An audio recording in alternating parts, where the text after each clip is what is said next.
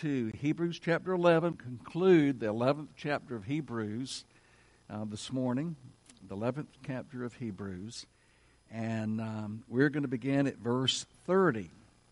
So, verse 30 through the rest of the chapter. And let's just stand together in honor of God's Word. Let's stand together in honor of God's Word. By faith, the walls of Jericho fell down after they had been encircled for seven days.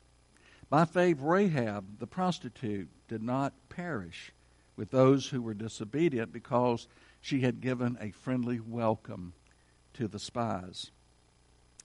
And what more shall I say?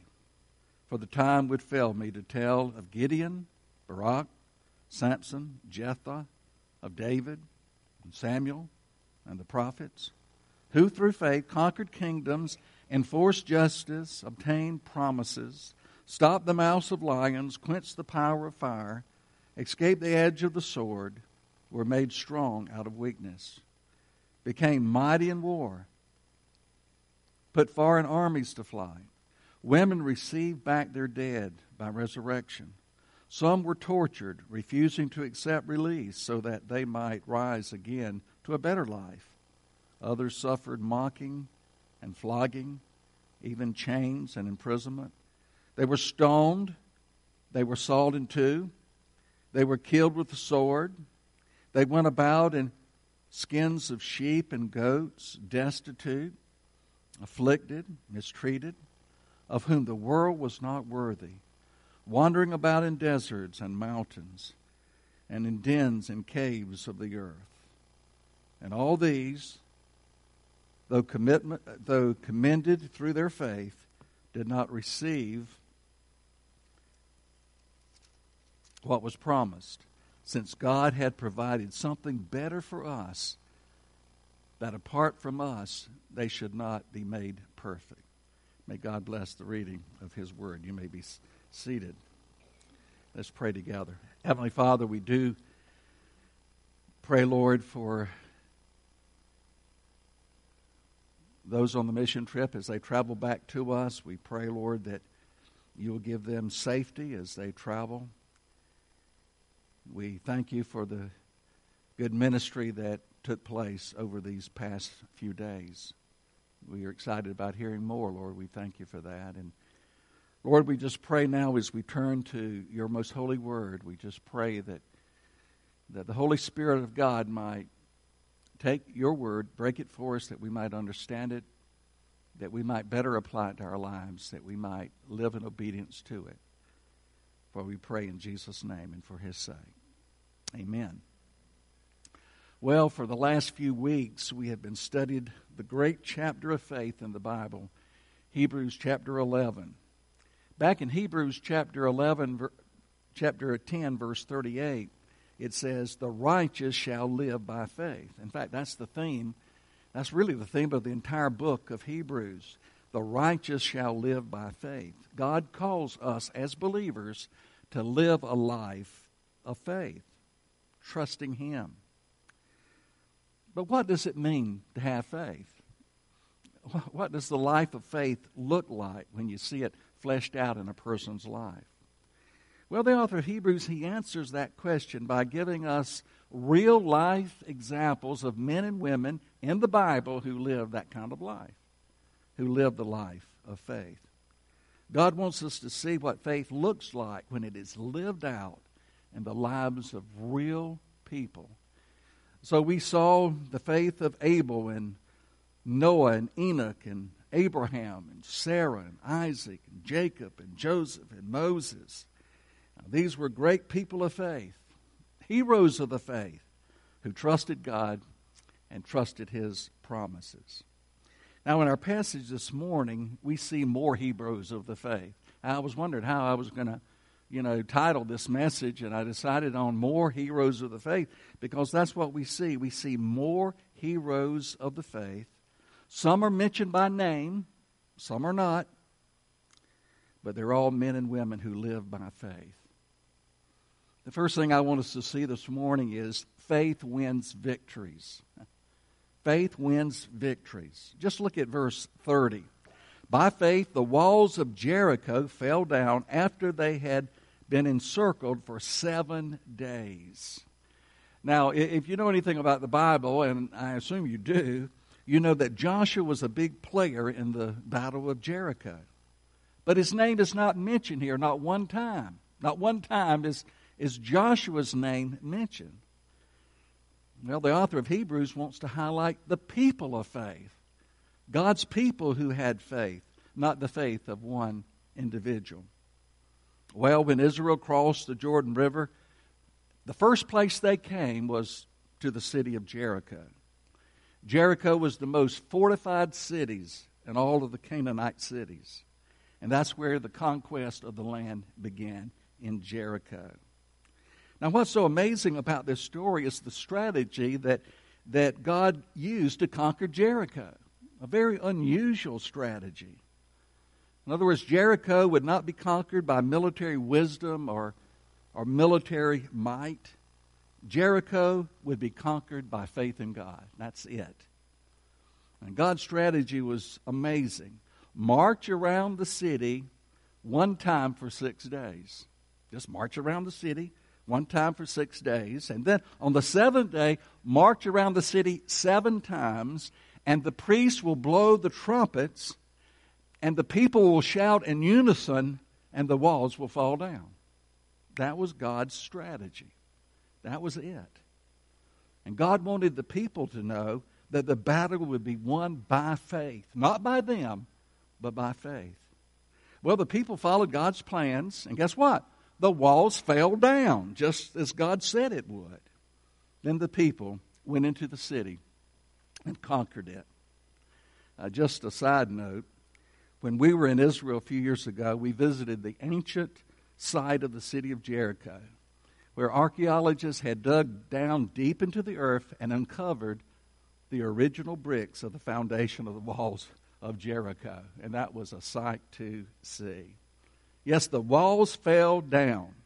They fell not by man's power, they fell not by military might, not by some great genius military strategy, but by faith in God. The people believed God, and the walls came tumbling down. Joshua fought the battle of Jericho, Jericho, Jericho. Joshua fought the battle of Jericho, and the walls came a tumbling down. A great little song, but not quite accurate, because God is the one who fought the battle of Jericho the people just believed and watched God do the work. Just watch God do the work. Uh, faith works victories. Secondly, I want us to see that faith saves from ruin. Faith saves from ruin.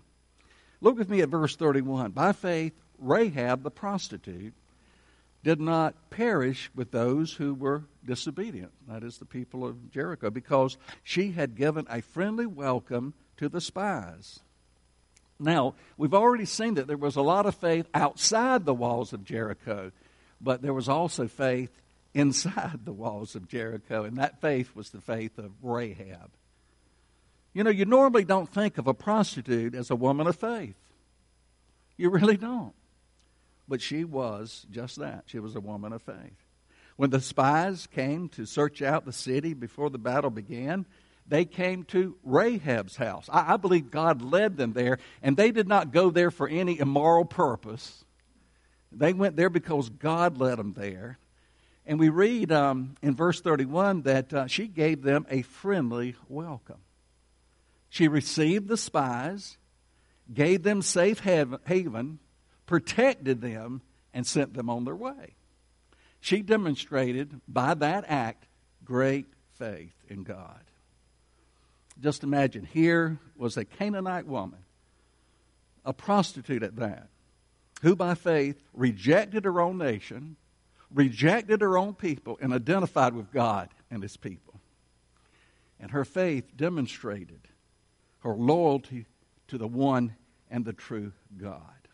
And she was really saying, in effect, I'm no longer a Canaanite. I believe she was also saying, I'm no longer a prostitute. From now on, I belong to God and His people. I cast my lot with them. I cast my lot with them. That's faith. We see her incredible faith in the words to the spies who came to her home in Joshua chapter 2, beginning at verse 9. And she said to the men, I know that the Lord has given you the land, and that the fear of you has fallen upon us, and that all the inhabitants of the land melt away before you. For we have heard how the Lord dried up the water of the sea of, Gal- uh, of the Red Sea before you when you came out of Egypt, and that you did to the two kings, and what you did to the two kings of the Amorites who were beyond the Jordan, to Sihon and Og, whom you devoted to destruction. And as soon as we heard it, our hearts melted, and there was no spirit left in any man because of you. For the Lord your God, notice his faith, for the Lord your God, he is God in the heavens above and on the earth beneath.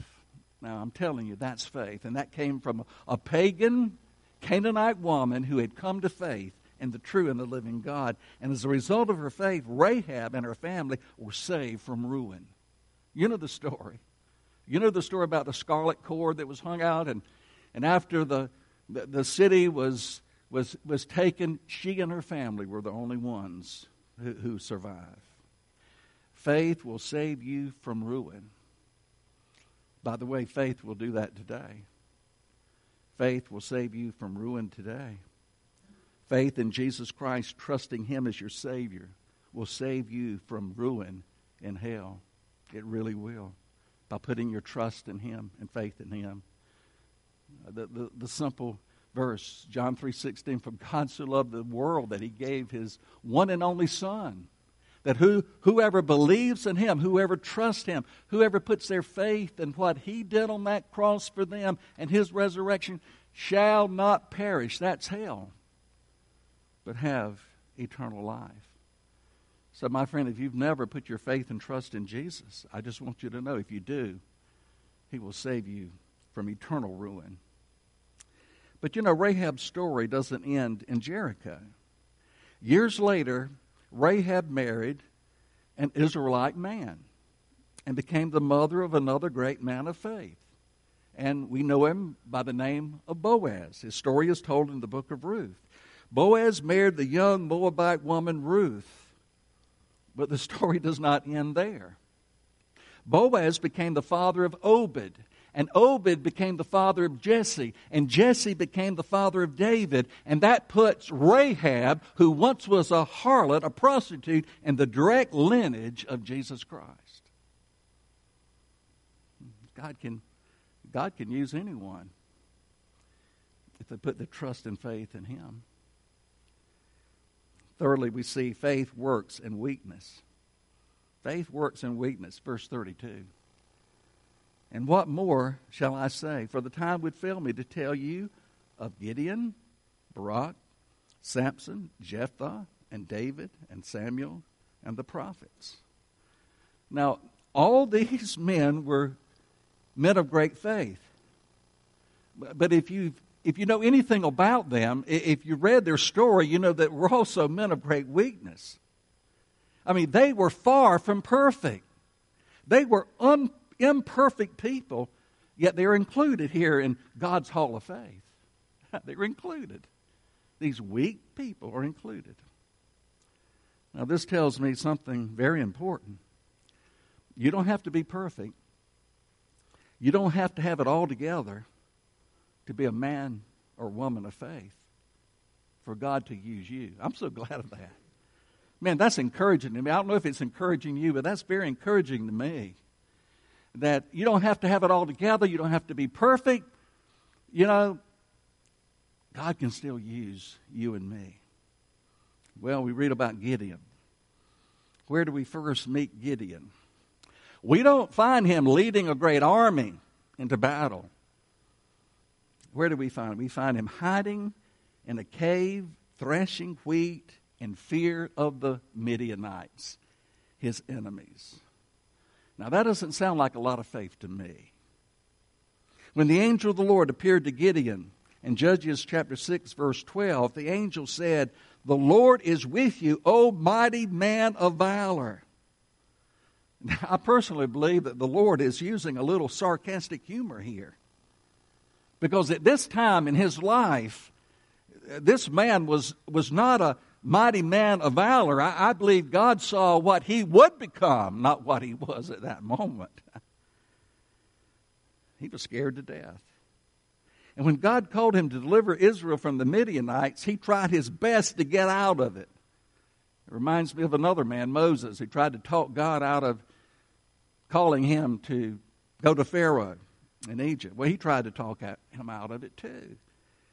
In Judges chapter 6, verse 15, he says, Please, Lord, how can I save Israel? Behold, my clan is the weakest in Manasseh, and I am the least in my father's house. By the way, Manasseh was probably the least of all the tribes, and he said, My family is the least of, of that tribe, and, you know, man, my father's house, man, we're really nothing.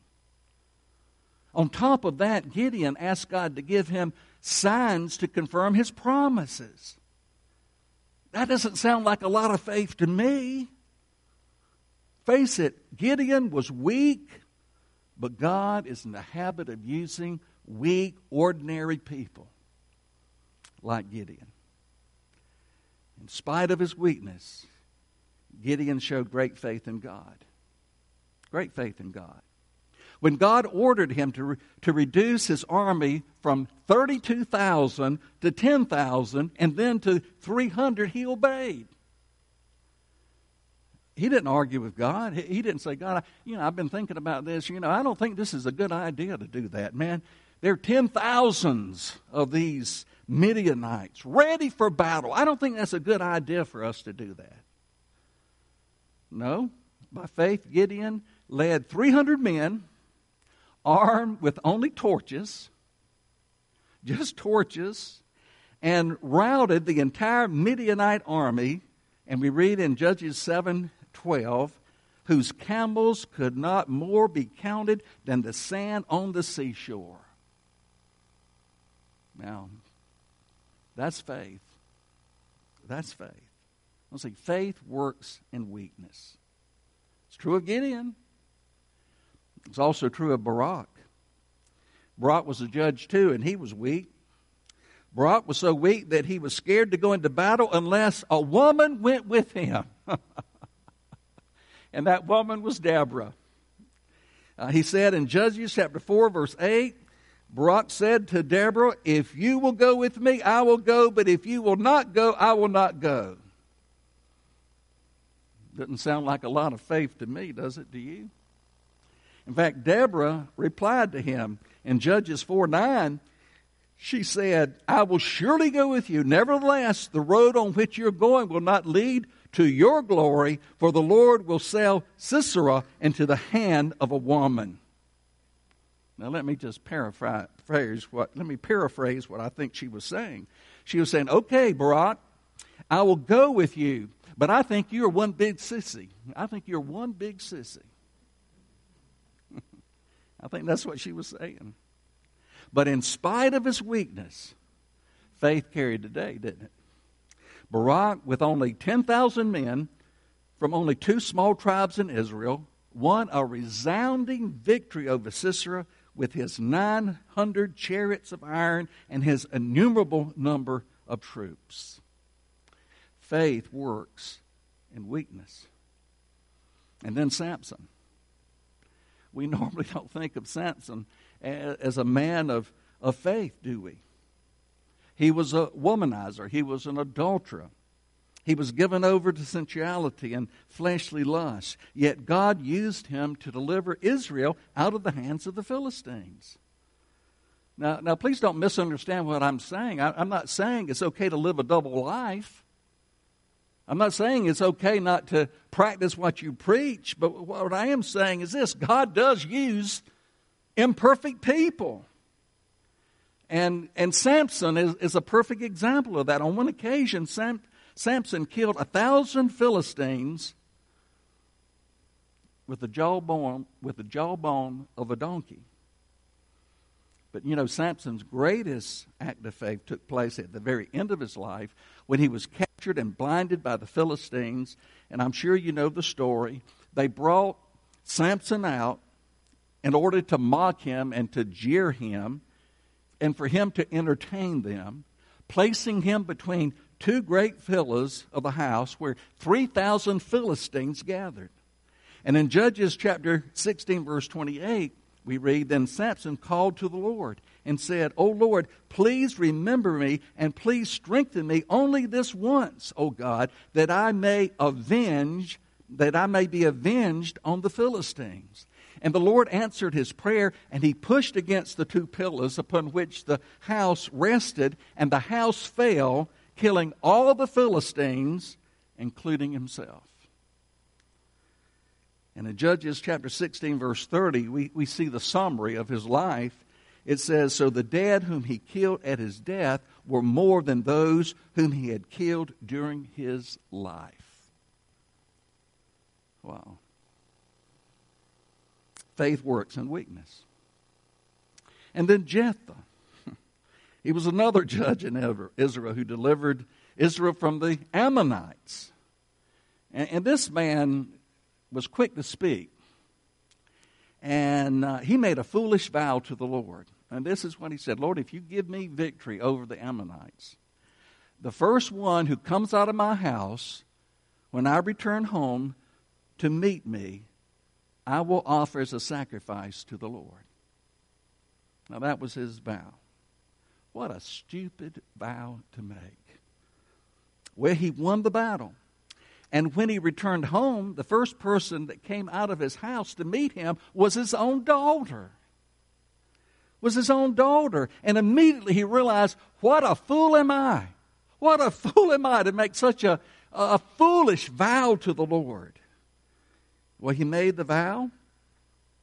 And to keep the vow, he sacrificed, listen to this, he sacrificed his own daughter to a life of perpetual virginity, never to marry, and to have a family.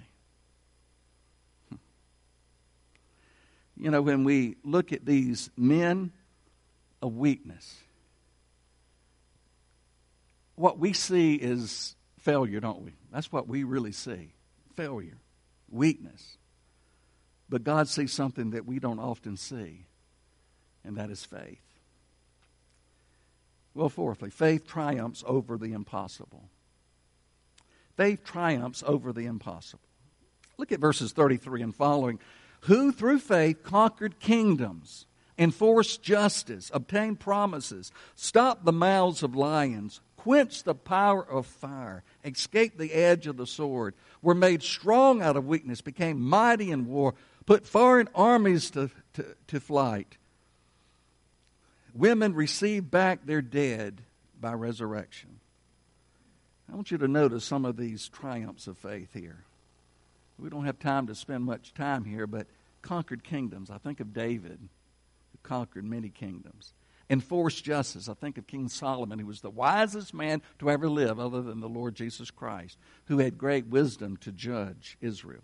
Obtained promises. I think of the Davidic covenant when God, when David was promised by God that his descendants would forever sit on his throne. Stop the mouths of lions. I think of Daniel in the lion's den. Quench the power of fire. I think of Shadrach, Meshach, and Abednego. I love that story. They would not bow. They would not bow. They said, O king, God is able to deliver us from the fiery furnace, but even if he doesn't, we still will not bow down. Escape the edge of the sword. I think of David who escaped Saul's sword many times many, many times. We're made strong out of weakness. I think of Moses who said, I can't go to the Pharaoh, I can't go to Egypt. But God, had, God made him a mighty leader of men. Became mighty in war. I think again of David. Put foreign armies to fight. Again, I think of King David. Women received back their dead by resurrection. You know, I think of Elijah the prophet who stretched himself over the dead body of the widow's son three times and cried out to God for his life. And then he carried the child alive to his mother. Oh, people of faith. I want you to look back at the words in verse 34 again. They were made strong out of weakness. They were made strong out of weakness. Again, that's very encouraging to me because I don't know what it means to stop the mouths of lions. The closest I've ever been to a lion was at a zoo. I don't know what it means to quench the power of fire. The closest I've ever been to fire is a campfire. But I do know what it is to be weak. I know what it is to be weak. And in my weakness, I can identify with these men who were weak, but God made strong as they trusted in Him. Again, folks, God is not looking for perfect people, people who have it all together. He is looking for weak people who will put their trust in Him. And as I said many times, that if we have that faith, we can be included in God's Hall of Faith. We can be included in God's Hall of Faith. Like what Paul says in Philippians 6:10, be strong in the Lord and the strength of his might. You know what that tells me? That tells me that, that God's power, God's strength is available to us in our weakness if we put our trust in Him. Oh, there's one other thing I want us to see about faith before we end this chapter, and that is faith suffers. We don't normally like to think about that, but, but faith suffers. Faith is not always rewarded in this life. Faith is not always rewarded on this side of heaven. There's not always a miracle. There's not always a miracle. There's not always a deliverance. Things don't always turn out okay to those who live by faith. Look with me at verses 35 and, and following. Some were tortured. that didn't turn out too good for them, did it? Refusing to accept release so that they might rise again to a better life. Others suffered mocking and flogging, even chains and imprisonment. That didn't turn out too good for them. They were stoned. They were sawn in two. Didn't turn out too good for them. They were killed with the sword. They went about in skins of sheep and goats, destitute, afflicted, mistreated, of whom the world was not worthy. We're going to come back to that. Wandering about in deserts and mountains and in dens and caves of the earth. I like what it says in verse 35, some were tortured, refusing to accept release so that they might rise again to a better life.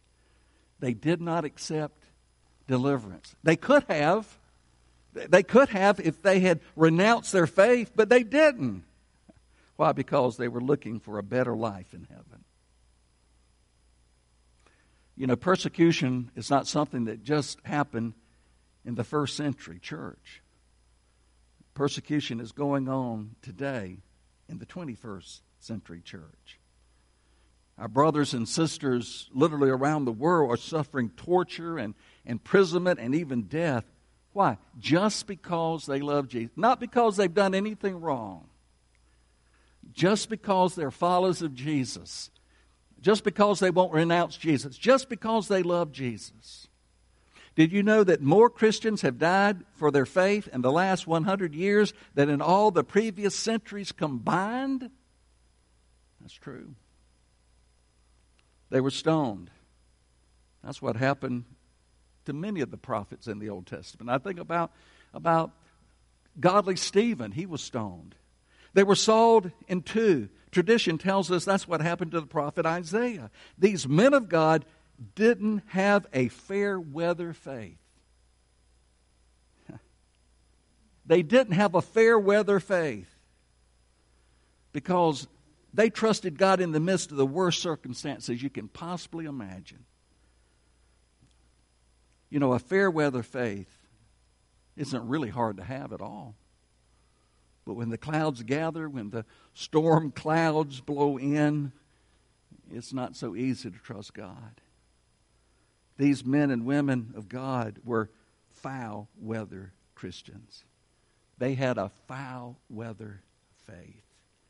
And we need to ask God to give us a foul weather faith, a faith that trusts God when the times are hard. We don't know what's ahead of us.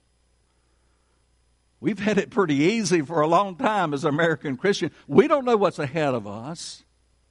But you know, I honestly believe that if persecution comes to the American church, we will stand for Christ. I believe that with all my heart. I believe that with all my heart.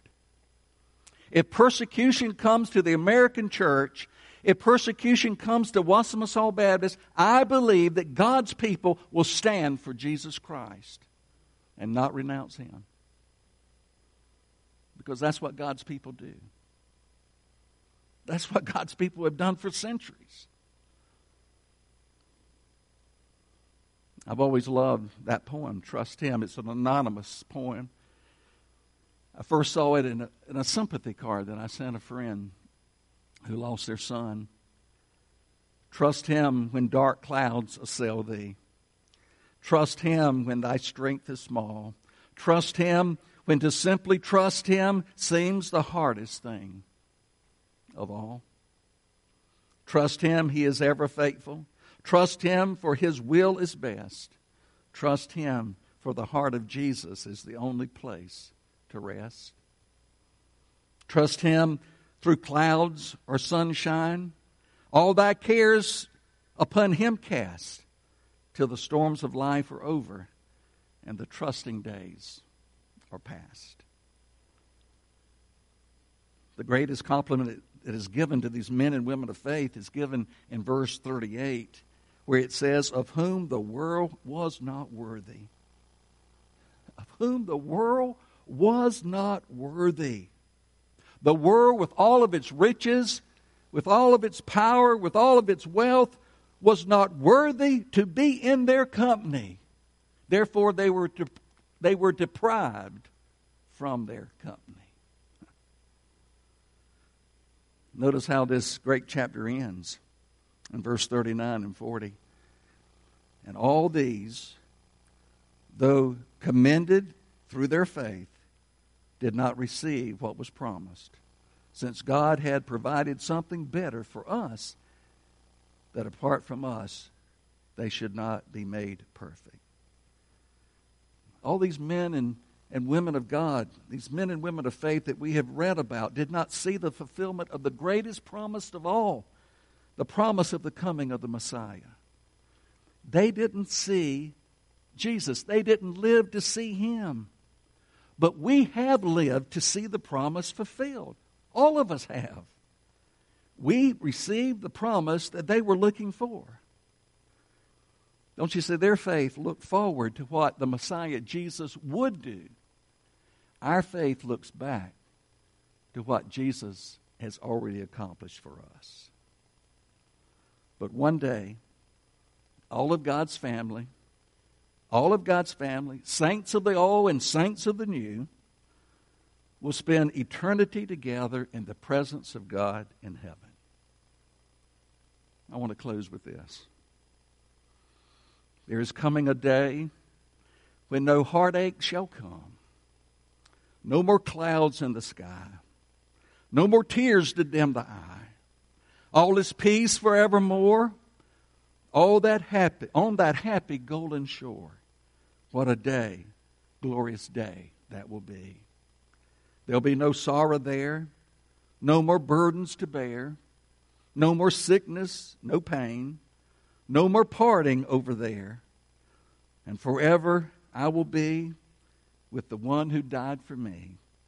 What a day, glorious day that will be. Amen. Let's pray together.